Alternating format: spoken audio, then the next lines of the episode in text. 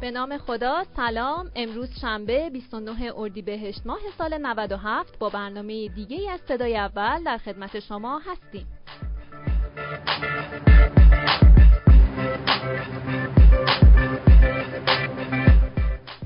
طبق روال هر روز میریم که اخبار داخلی رو از زبون همکار خوبم خانم مولوی بشنویم. سلام خانم مولوی روزتون بخیر. سلام و روز بخیر خدمت شما شنونده های عزیزمون. با بخش اخبار داخلی در خدمتون هستم. دبیر انجمن مرغداران اصفهان گفته قیمت مرغ طی دو روز گذشته کاهش یافته و به کیلویی 7000 تومان رسیده. به گفته ایشون در ماه مبارک رمضان قیمت مرغ افزایش نمییابد. و احتمال می رود از چهارم و پنجم ماه رمضان به بعد شاهد کاهش قیمت مرغ باشیم. پاکزاد با اشاره به اینکه کمبودی در تولید و عرضه مرغ در اصفهان نخواهیم داشت اضافه کرد در صورتی که قیمت نهاده های مرغ مثل ذرت و سویا گران شود اما تغییری در قیمت مرغ صورت نگیرد قطعا شاهد تعطیل شدن و خارج شدن مرغداری ها از حوزه تولید مرغ خواهیم بود در حال حاضر هم مرغداری ها فقط با نصف ظرفیت خود در حال تولید هستند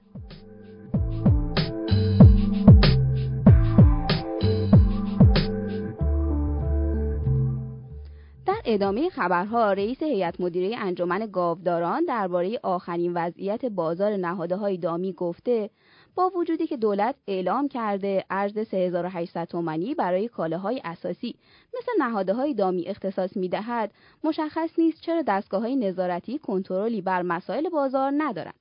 ایشون اضافه کردن قیمت کنجاله سویا با ارز 3800 تومانی نباید بیشتر از 2150 تومن و ذرت بیشتر از 1050 تومن باشد. اما در حال حاضر قیمت ذرت 1180 تومن در بندر و کنجاله سویا هم بین 2500 تا 2600 تومن در بندر است. مقدسی همچنین با با بیان اینکه منتظریم ستاد تنظیم بازار قیمت شیر خام را در دستور کار خود قرار دهد گفته هرچه زودتر باید تکلیف این مسئله روشن شود چرا که دامداران در حال زیان و نابودی هستند.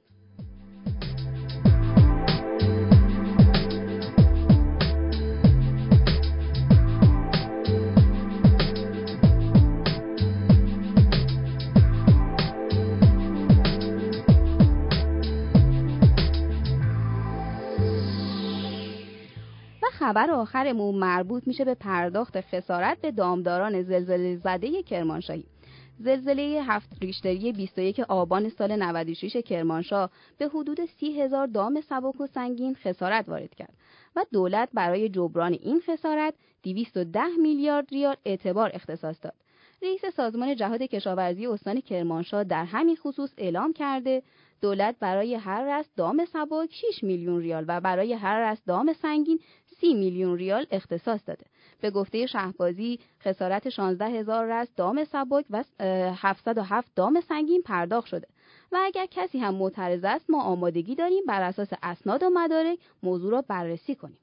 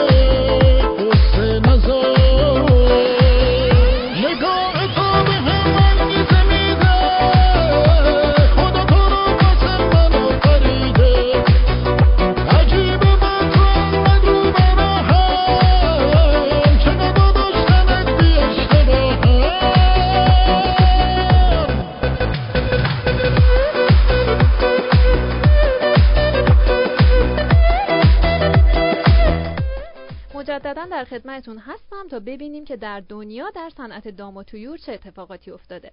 در هفته گذشته کشور چین تنها کشوری بوده که وقوع آنفولانزای فوق حاد پرندگان رو در صنعت تویور خودش خبر داده. البته در کشورهای اروپایی هم چندین گزارش از شیوع ویروس آنفولانزای پرندگان در تویور وحشی ارائه شده.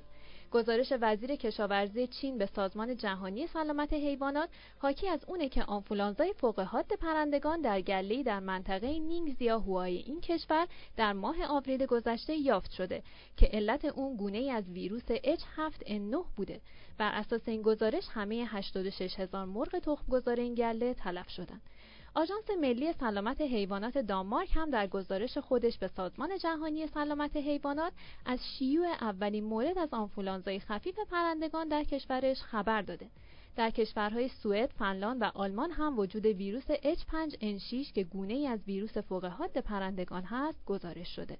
وزیر کشاورزی انگلستان هم طی گزارش شیوع آنفولانزای فوق حاد H5N6 رو در پرندگان وحشی کشورش به سازمان جهانی سلامت حیوانات اطلاع داده. وی در ادامه این گزارش اعلام کرده که این مشکل در کشورش حل شده.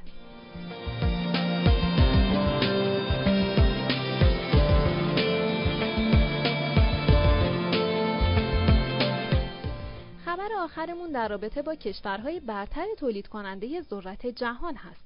طبق آمار ارائه شده در سال 2017-2018 کشورهای آمریکا، چین و برزیل سه کشور برتر در زمینه تولید ذرت هستند.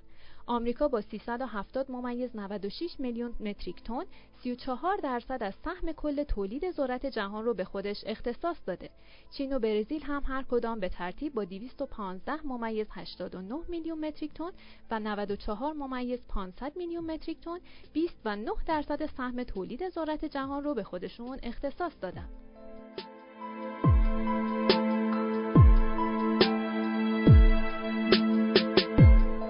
شنونده های عزیز شما می‌تونید آخرین شماره مجله وتگنت رو در سایت فارسی ما دانلود و مشاهده کنید. خب طبق روال هر روز میریم که یک کلمه انگلیسی در زمینه دام و تویور با هم یاد بگیریم. کلمه که امروز آوردم کلمه ذرت خوشه‌ای هستش که توی انگلیسی بهش میگن سورگم. S O R G H U M سرگم. البته این کلمه تو فارسی به سرگم هم معروف هستش ولی ذرت خوشه‌ای خب فارسی ترشه سرگم ذرت خوشه‌ای.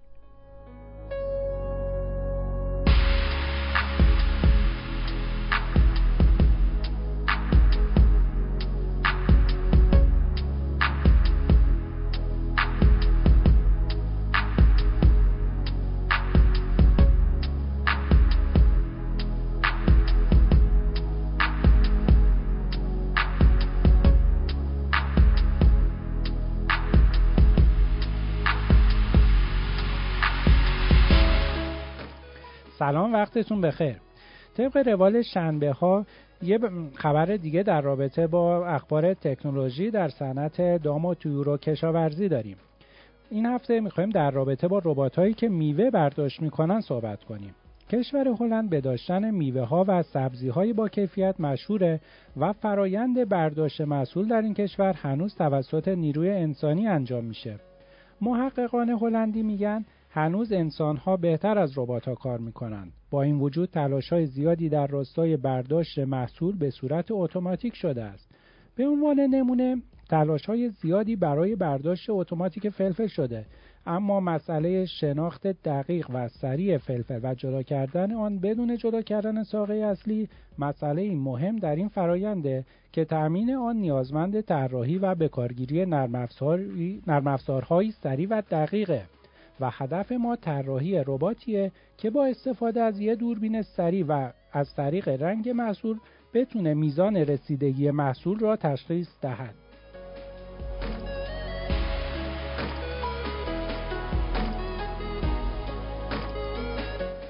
همچنین در انگلستان یک ربات برداشت توت فرنگی طراحی شده که توانایی برداشت سریعتر محصول نسبت به انسانها را دارد. طراح این ربات میگه ربات با دوربین های RGB به صورت عمقی عکس برداری می‌کنه و الگوریتم های پرقدرت و قوی این ربات امکان برداشت توت فرنگی رو در هر دو ثانیه یک بار فراهم می‌کنه. این در حالیه که نیروی انسانی در هر 15 تا 20 دقیقه تنها یک بوته توت فرنگی را برداشت می‌کند.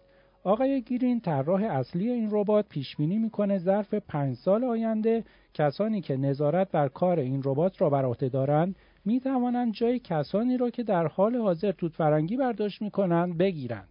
و همچنین یه شرکت آمریکایی رباتی برای چیدن توت فرنگی طراحی کرده که هر بوته توت فرنگی را فقط در 8 ثانیه میچینه و ظرف دو ثانیه به بوته بعدی منتقل میشه و در مقابل مقایسه با انسان هر کدام از این ربات ها می‌تونن جایگزین سی نفر نیروی انسانی بشن. اما مشکل اصلی این ربات اینه که به طور میانگین حدود 50 درصد میوای رسیده رو تشخیص میده در صورتی که انسان قابلیت تشخیص 60 تا 90 درصد میوه ها را دارد.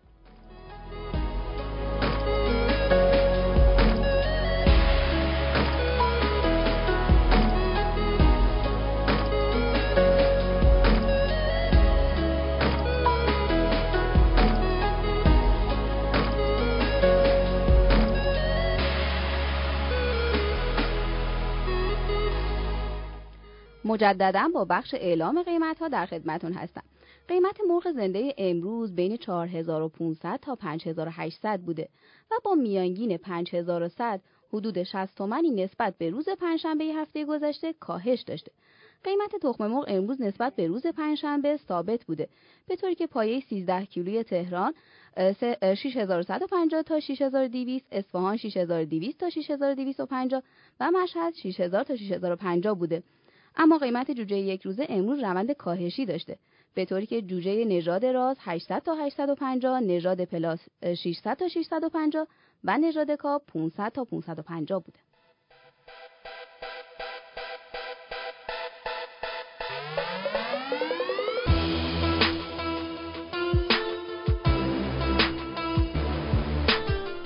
امیدوارم از برنامه امروز لذت برده باشید و امیدوارم سر سفره های افتارتون برای ما هم دعا بفرمایید. ناراحت شدن از یک حقیقت بهتر از تسکین یافتن با یک دروغ است. تا فردا خدا نگهدارتون.